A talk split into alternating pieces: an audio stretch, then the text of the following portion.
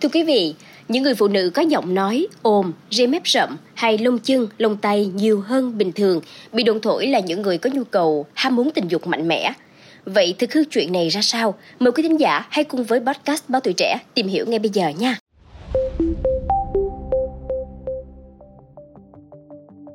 Không ít lần bị bạn bè trong lớp trêu chọc vì có lông chân, lông tay dài đen giống nam giới, rê mép mọc dày và đen khiến chị KH 26 tuổi ngụ ở Đắk Nông mất tự tin. Thậm chí nhiều bạn bè trong lớp chị KH còn trêu rằng là phụ nữ có nhiều lông tay thường có nhu cầu sinh lý cao. Bên cạnh đó, chị NTH, 20 tuổi, ngụ ở Hà Nội, cũng tâm sự là từ khi dậy thì, giọng nói của chị bắt đầu thay đổi hẳn với chất giọng trầm, ôm ôm, giống như đàn ông. Tưởng rằng chỉ xảy ra ở tuổi dậy thì, thế nhưng đến nay giọng nói của chị H vẫn không thay đổi, khiến chị vô cùng tự ti. Nói về vấn đề này, bác sĩ Phan Chí Thành, chánh văn phòng Trung tâm Chỉ đạo tuyến, Bệnh viện Phụ sản Trung ương cho biết rằng khá nhiều bệnh nhân trẻ tuổi tâm sự vì giọng nói biến dạng của mình mà họ e ngại, không dám yêu.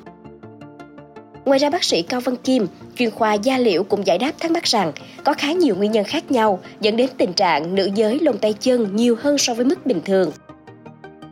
Cụ thể có thể kể đến một số nguyên nhân như là do ảnh hưởng của nội tiết tố nam androgen, do di truyền, uống thuốc chứa androgen, hội chứng Cushing, tăng sản thượng thận bẩm sinh, u tuyến thượng thận hoặc buồng trứng. Cũng bởi vì những nguyên nhân trên mà bác sĩ Khiêm nhấn mạnh rằng cho đến nay vẫn chưa có bằng chứng khoa học nào chứng minh hay khẳng định việc rậm lông ở phụ nữ có liên quan đến đời sống tình dục hay khả năng sinh sản cả. Bên cạnh đó, theo bác sĩ Thành, thì giọng nói ồm ồm phụ thuộc rất lớn vào cấu trúc khuôn xương hàm. Những người phụ nữ có khuôn xương hàm bạnh, vuông thường có giọng nói nam tính hơn những người không có, và thường thì cấu trúc này có thể do di truyền từ cha mẹ. Ngoài ra ở giai đoạn dậy thì, nồng độ testosterone là hormone giới tính chính ở nam giới thường tăng cao, khiến cấu trúc khuôn xương hàm vuông hơn bình thường. Đây là lý do mà nam giới có mặt vuông hơn phụ nữ. Bác sĩ Thành còn chỉ rõ rằng testosterone tồn tại cả ở nam và nữ, chứ không phải chỉ ở nam giới như nhiều người nghĩ. Đối với nam giới, nồng độ testosterone cao gấp 10 lần phụ nữ và đạt đỉnh cao ở độ tuổi tầm 30. Do đó, ham muốn tình dục của các chàng trai đến độ tuổi này mới thực sự tăng cao. Trong khi đó, khác với nam giới, các chị em khi ở tuổi 20 thì hormone testosterone lại đạt mốc cao nhất.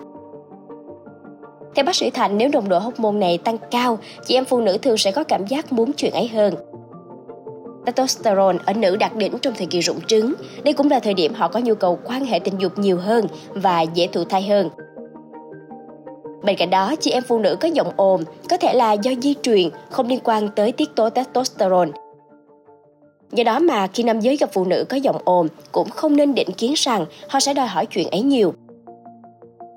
Mong là số podcast ngày hôm nay đã mang đến những thông tin bổ ích cho quý thính giả về vấn đề phụ nữ có những đặc tính cơ thể thường chỉ thấy ở nam giới.